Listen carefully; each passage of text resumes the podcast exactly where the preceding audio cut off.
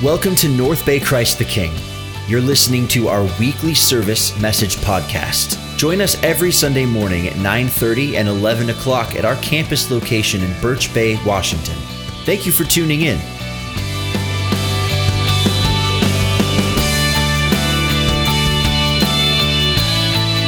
Uh, you may have to try and follow along. Um, Pastor Dan asked me to preach, and I said, sure. Um, what do you want me to preach on? What type of series are you doing? And he's like, it's a standalone week, so you choose. I said, that's dangerous. And uh, I decided uh, that I wanted to talk this morning about complaining. Um, here's why. Because I believe that the best messages that preachers can preach come from what they're learning currently in their life. So if I could just be vulnerable, because one of the greatest things I've learned from Pastor Dan McAvoy, and I appreciate about him, and he has developed in me, and it's probably one of the reasons why a lot of people are even here, is because the man that you see preaching is the man you get in the coffee shop, and he preaches with a raw vulnerability that you don't see a lot of pastors. They kind of have to have this like all put together, but Dan's real life. He's the real deal. And he taught me that. So I'm just going to preach on something that God is really challenging me about, and maybe it will connect with you. Um, but uh, so that's where this is coming from. And if you want to complain about anything I say, go ahead and uh, send Dan an email. Um, or better yet, uh, if you don't know this, Hillary uh, has a degree in technical writing, so send her the email, um, just like full of grammar errors, and she will respond back to you. But I have this question, and I can't control this change, so follow along. Um, where has complaining or arguing cost you joy or relationship? Not necessarily your own complaining or arguing. We're not talking about you yet. We're talking about everybody else. But where does it cost you joy or relationship? Like the, the moment was kind of ruined because everyone was having fun, but then somebody just started complaining. Or everyone had made a decision. Like, this is a story of my life as a middle child. Everybody else made a decision, and then like it wasn't what you really wanted. And so you have to go a different direction. Or it's not really, um, or maybe it's in a relationship where you're trying to uh, communicate with somebody, and no matter how hard you try, I've been married almost twelve years. And no matter how hard I try, my wife just can't figure me out. And I can't figure out how to communicate with her. And so there's this back and forth that happens in our like most meaningful relationships. And, and we can find ourselves complaining or arguing. And what ends up costing us is the two things that we really want in life. Like, God created us as relational people to be not only in relationship with Him, but in relationship with other people. And it's in those relationships that we find joy. It's not in circumstantial, superficial happiness that comes and goes based on what happens when it just we benefit, but we actually experience joy, true joy, in relationship with other people. But it's these two things that can compromise it. Let me just give you another example. I like to call it date night. And it starts like this. My brain has this idea, light bulb. Tonight, I'm going to be romantic, and I'm going to ask her where she'd like to go to dinner.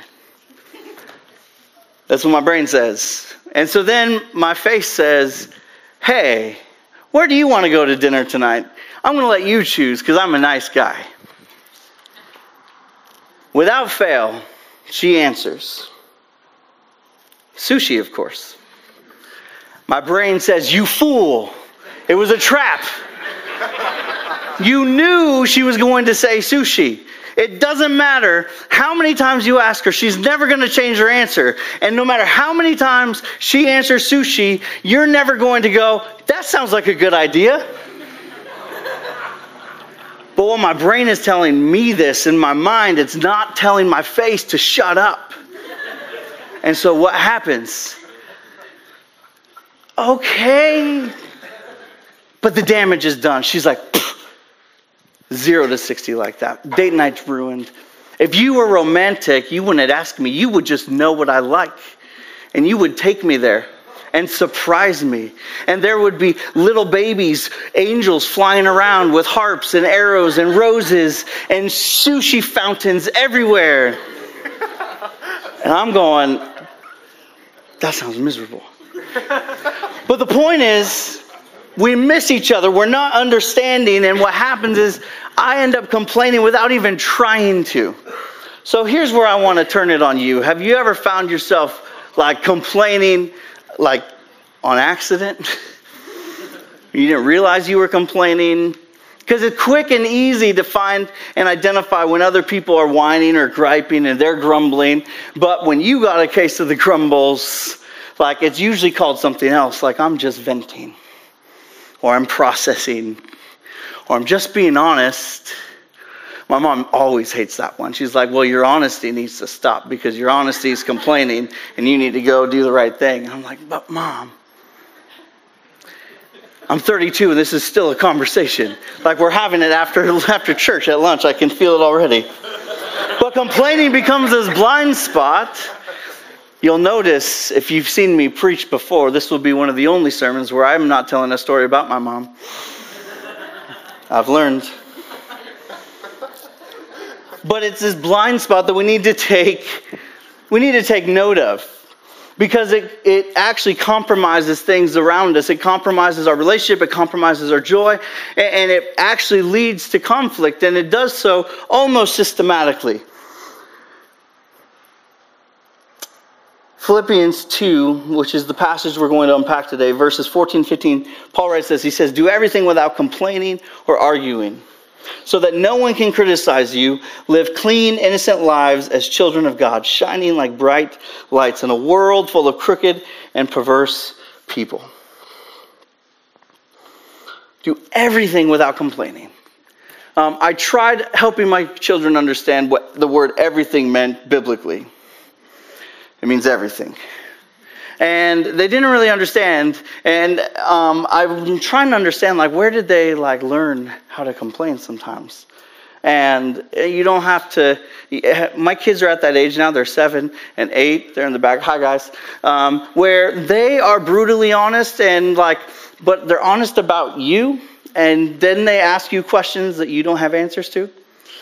And when I, I asked them, like, where did you learn how to complain, or, or where did you, where did all this complaining come from? You know, they just go, well, we learned it from you, Dad. And I'm just like, oh no, I got caught again. So we need to be aware, because people are watching, not just in our relationships, but the world around us that is living in darkness, that we're called to be shining like bright stars of joy to. So here's some simple cautions of complaining that we should fall, that we should pay attention to.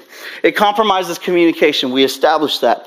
But as communication is compromised, what complaining leads to is it actually is going to cost us credibility. Think about the people in your life who are constantly complaining. Like, do you listen to them and their best opinions? No, like they're not a credible voice, because they spend most of their time complaining about stuff that's just silly. And you're like, you kind of get tired of it. It wears down the relationship over time. It erodes things. And ultimately for that person, it compromises their credibility. But if we're not careful, that blind spot means we can end up in that place. The next thing it does is it actually creates complacency. The more people that I interact with, and there's not a lot of them, but there's a number of them, who spend more time complaining about silly things and, and less time doing anything about what they're complaining about. All they're doing is complaining about it. And what happens in their mind and psychologically, just getting their complaint out leads them to complacency. And, and instead of fixing the problem or doing anything about it or engaging the conflict or talking to the person that they should be talking to, they end up talking to everyone else about it. And in the process, they exhaust themselves and they're so tired, but they feel so right and vindicated that they won't even go engage in the conversation with the person where the relationship is fractured. Because they know that complaining cultivates conflict. See, all conflict is the result of unmet expectations. And when people aren't meeting each other's expectations, if they can't have open lines of communication, they're never going to actually have resolve. And what happens is when we complain for no reason at all and we justify it as venting or processing and we're not actually considering the good of the other person, what ends up happening is we go and we actually create and cultivate conflict where it doesn't exist. It's unnecessary. Who's it helping? Maybe in the moment it's helping like our little finite self feel a little bit better. But if we're honest, we know it's actually not helping anything at all. And so that is why I think Paul is onto something when he's writing to this church. It's this group of people. Here's what I want to tell you about the Philippian church. They're in this little place called Philippi. They're a Roman colony, and they could not be more diverse. They have people from different socioeconomic backgrounds. You have rich people, noble people, poor people, slaves, servants. You have people from different cultures, different religious um, backgrounds, different countries. And they've all come into this place called Philippi, where Paul planted a church. And now you have this new community forming that is incredibly diverse. And the only thing that people agree on is who Jesus is and what he did for them. And Paul is trying to bring people back, saying, this is what matters. This is what matters. This is what matters. This is your source of joy. This is your source of hope, who Jesus is, what he did. And you need to stop grumbling, fighting, and arguing and complaining with each other because you're making Jesus look bad. Is essentially what Paul is writing in this little letter to the church uh, in Philippi. And he does it in this way. He is actually not very direct in his correction. There's no harsh rebuke in the entire book, but he packages the whole book about joy. The significance and the power and the strength of joy and how it is to empower us to live freely. How we are to be a reflection of Jesus who epitomizes humility. The verses in chapter two before the ones we just read, he spends talking about the humility of Jesus who stepped off of his throne of perfection in heaven and stepped down into our brokenness and our mess of humanity to say, hey, I'm going to do what they can't do for themselves and I'm going to pay the price of their sin and their death so that they could have repaired relationship with my Father through me. That's why we get together. That's why we worship. That's why we sing songs. That's why we believe Jesus matters at all. And Paul is saying, hey, this is what you need to unify around. And the first way that he says, he gives them an action to do. He says, do everything without complaining or arguing. And it's significant. Why? So that no one will criticize you. See, we live so fearful at times of how people are viewing us or what they're going to think about us. But as soon as it comes to what we care about being compromised, like we can turn the focus inward pretty quickly. And we can start caring about things that, that really don't matter that much. And we forget our purpose here in this world. We forget our call to live a new life, to live free from those expectations, to live free from the fears of man, to live free from our own selfishness and sinful desires. See, Paul's also writing this to a group of people who are free. And he's telling them, hey, you guys are free. You should be living fully and experiencing joy and be unified in Christ. And, and here's what gives him the authority and credibility to say that. He's writing this from prison. See, Paul's writing this from a Roman prison under house arrest, and he uh, had a Roman guard chained to him for half the day, and then they come in and switch out. And every time that guard would come in or come out, Paul didn't know if it was to get shackled up to Fred or if he was having Bob take him out to get executed. And Paul, from this place, because of his encounter with Jesus and because of the significant hope he had in Jesus, he said, hey, that stuff, whether I live or die, it's nothing To die is gain. Jesus is everything. Jesus is what matters. Jesus is what brings joy. Reflect him. Look like him. Live lives. Have the attitude of him. It wasn't one of dominance and selfishness and self-righteousness and vindication and being right. But it was of humility and service and love and grace and righteousness. And our call as his followers isn't to be right, but to be righteous. But here's what's behind all of our complaining.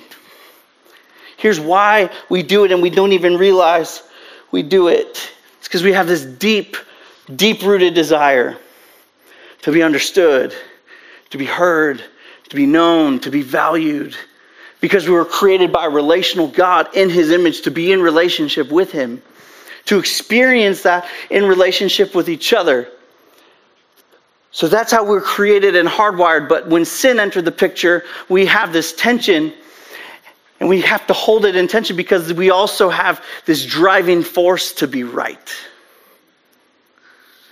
And how quickly, how unintentionally, oftentimes accidentally, will we trade our call to be righteous in the name of being right.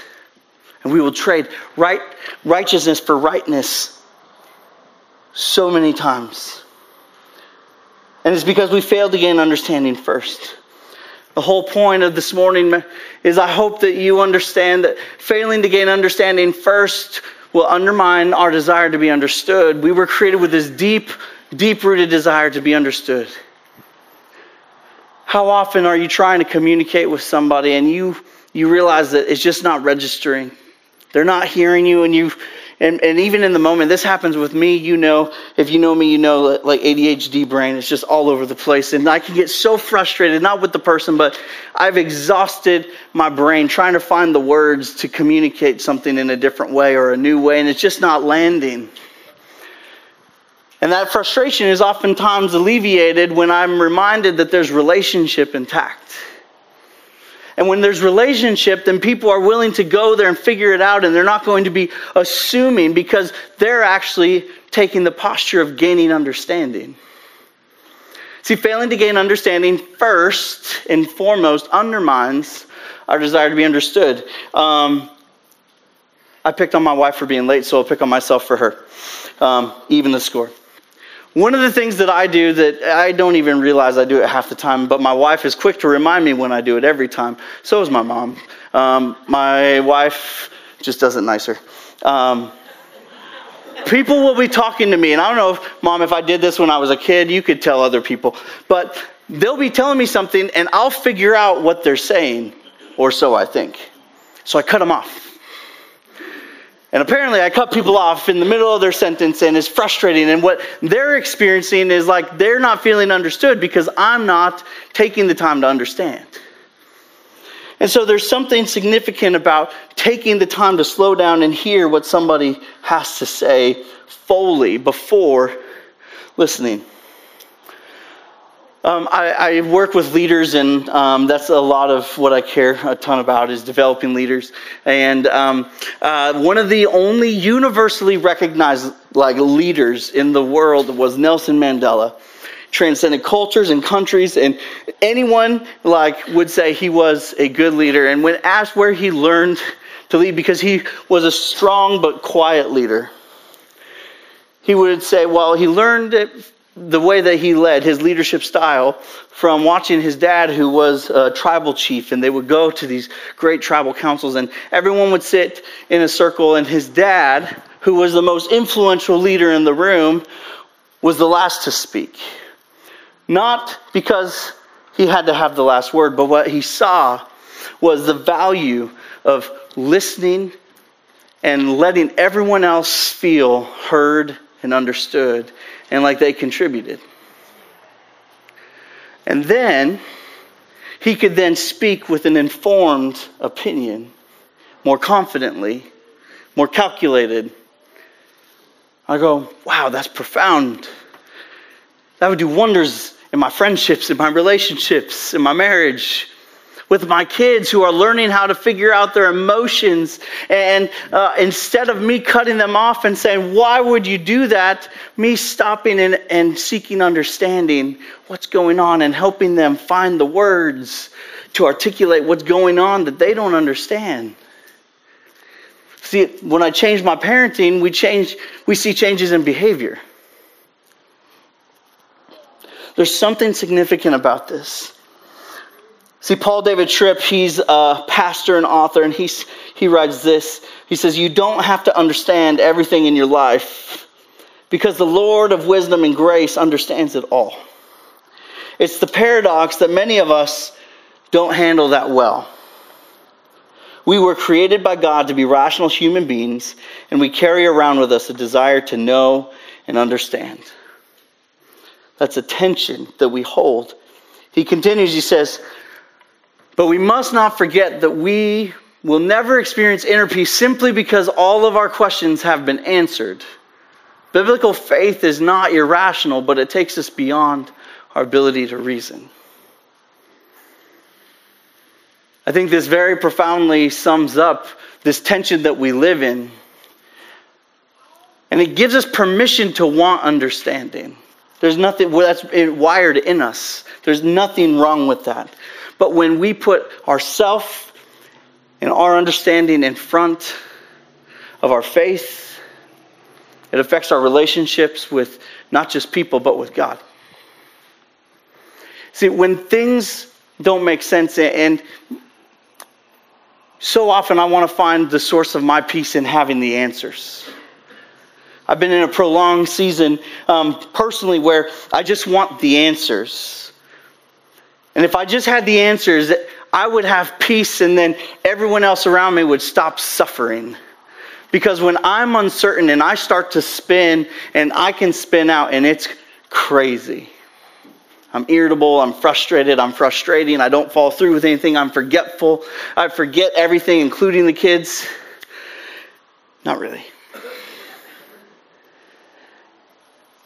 But when I'm reminded that that's actually not where my source of peace lies, it's not in having my questions answered, it's in the one who already understands, the one who already knows, the one who invites me into relationship and says, hey, I understand it all, so you don't have to. And I find myself, when I'm when I'm able to get back into this place, I find peace. And I find out that I'm asking the wrong question. Because when things don't go the way that I prefer, and what I oftentimes find myself complaining about is followed by the question back to God, why? Why is this happening to me? Why aren't you coming through? Why aren't you answering my prayer in the way that I want? Why won't you speak? Why are you silent? Why do you seem distant? Time and time and time again, the Lord graciously and gently and lovingly brings me back to the truth, and he says, you're asking the wrong question. It's not about why. And so I've had to learn that when I'm in this place where my why questions aren't answered, I can say, God, okay, then where are you in this? Where are you in this? Where are you at work in this uncertainty? Where are you in the midst of all this that doesn't make sense, but I, I trust you. And I don't have to have it all figured out. I don't have to understand it all. But I know that you understand. And I'm able to have peace, and I stop complaining. And what happens is he's true to his word every time that we test him in that. And when his word says, seek me and you'll find me. And I stop asking why, and I start asking where. And I start seeking him. I find him time and time and time again. And when I don't find the answer, I find the Savior who has all the answers, and I don't need to know what they are. That is a place of peace. He says, so that no one will criticize you. Live clean, innocent lives as children of God, shining like bright lights. See, we are called to so much more as followers of Jesus. We are called to transcend the darkness of this world, and it's not by our rightness, but it's by his righteousness shining and living in and through us. And the world will see that when it's in turmoil, it's in chaos, and it's arguing and fighting and complaining, and it has all of its entitlement and its opinions and its right to say so. But when it gets rough and hard, what stands out is our peace, our joy, our love, our selflessness, our righteousness. James, he writes a letter to the church in Jerusalem. He was the brother of Jesus. He was known as James the Just. And he's also writing this letter from prison. He was falsely imprisoned. He was uh, about to be executed. And he writes the book of James. Uh, if you want to go see what it means to follow Jesus practically and daily. And we hear this from the brother of Jesus. He says in James one verse nineteen, "Understand this, my dear brothers and sisters, you must be quick to listen, slow to speak, and slow to get angry. Human anger does not produce the righteousness that God desires." See, our human anger, no matter how right we think we are, no matter how vindicated we may be, human anger does not produce or convey the righteousness of a good, loving, gracious God. So we need to figure out how to stop dying on the hill of being right. Because our rightness will ruin relationships. I'm going to close with this. Rightness will ruin relationships, but righteousness will repair those relationships. And right relationships result in joy. See, when we can put our rightness aside, and stop ruining the relationships that it's not even about the rightness. Maybe the person just needs to feel understood, heard, loved, valued, cared for. They need to just know that, hey, you don't care about being right as much as you care about just being there. You want to mess with somebody that's going through a hard time, maybe even at their own mistakes and their own decisions. You show up in the middle of their mess without a lecture and just be there. Don't be right. That will mess with their brain. They'll go, wait, you're not going to tell me what I'm doing wrong and how you're right? No, because that's not what righteousness says. Righteousness says, I'm going to meet you right where you're at. It's okay to be here, but it's not okay to stay here. Follow me. I, I know a way to get out. I know a way forward. I know some better steps to take. And we can repair those relationships. As the worship team closes, we're going to prepare for communion today. And so this week, I'm just going to ask, do you got a case of the grumbles? Like, if you find yourself just grumbling around and can't figure out why you don't have joy, I got a cure for you. Gratitude is the cure for grumbling. You write down and take anything home. Gratitude is the cure for grumbling. When we find ourselves in that place, we can stop and be thankful. And as we prepare for communion today, it's a pause. It's a pause for us as the body of Christ, as followers of Jesus, to stop and take a step out of our mess, to take a step out of what we're grumbling and complaining about, to take a step out of the things that we can't figure out, we don't have certainty around, we can't control, and we can go, wait a second, where is my source of joy and hope, and, and why does it matter? And it's found in this person, the person of Jesus. Hebrews chapter twelve, verses one through two says this, "Therefore, since we are surrounded by such a huge crowd of witnesses to the life of faith, let us strip off every weight that slows us down, especially the sin that so easily trips us up." He says, "Let us run with endurance the race that God has set before us." Let us run with endurance there's anything that complaining and grumbling does is it tires you out. It just keeps it going, and you can't get off the wheel. But stopping and being thankful and remembering what matters, we're able to take a step off. And maybe we're tired and maybe we're weak, but that is where Jesus, the God of the universe, stepped off of his throne to meet us down there, to pick us up and to take a step with you. It's not to get to the destination, it's to take the next step. And let us run with endurance the race that God has set before us, not the race we're trying to figure out. Not all of the things that put us at the center of the universe. Well, how do we, how can we even do that? How does that even happen? Well, it says in verse two, we do this by keeping our eyes on Jesus, the author and perfecter of our faith, who, because of the joy awaiting him, endured the cross, disregarding its shame. See, communion is this, this sacred moment that we get to pause. And we get to remember not our past, not our baggage, not our sin, not our selfishness, but the selfless sacrifice of a Savior who said, I'm going to clean up the mess you can't. I'm going to pay the price that you can't. And then, as a family, you're going to pause and remember.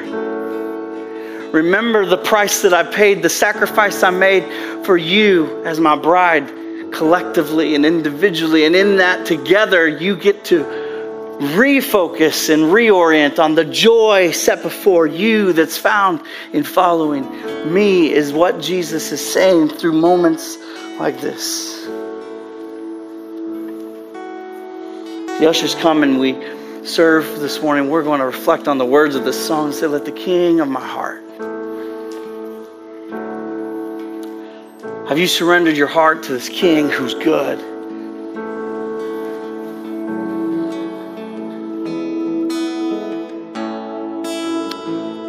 Oftentimes during co- when we take communion, we read First Corinthians chapter eleven, verses twenty-three through twenty-six. Where Paul says, for I pass on to you what I received from the Lord himself. And on the night he was betrayed, the Lord Jesus took some bread and gave thanks to God for it. Then he broke it into pieces and he said, this is my body which is given for you. Do this in remembrance of me.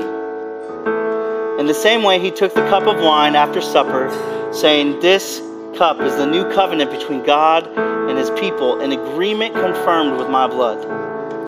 Do this in remembrance of me, and as often as you drink it. For every time you eat this bread and drink this cup, you are announcing the Lord's death until he comes. If you read that passage in context, the verses before, what Paul's addressing in the Corinthian church is their complaining and their division and their arguing and their grumbling over silly things. And he calls them back to what matters in this sacred moment of communion. So as we take the bread and we reflect on the body of Christ that was broken and beaten and buried for you, let's eat together.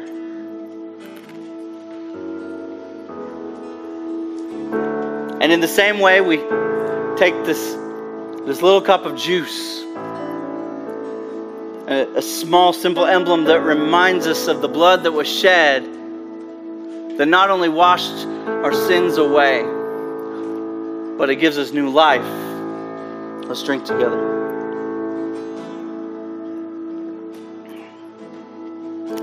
Holy God, how sweet it is to taste the goodness of your love, your grace, and to be reminded that while we were still sinners, you died for us.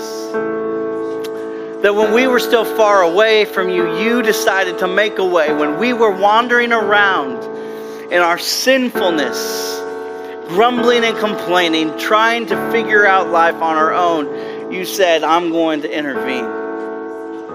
I'm going to meet you where you're at, and I'm going to bring joy into your life. I'm going to give you a hope and a future. God, I pray that we would be reminded of what we have to be thankful for and all that we have to be joyful about as we serve you and we reflect you and we shine brightly like stars in a dark world. In Jesus' name, amen.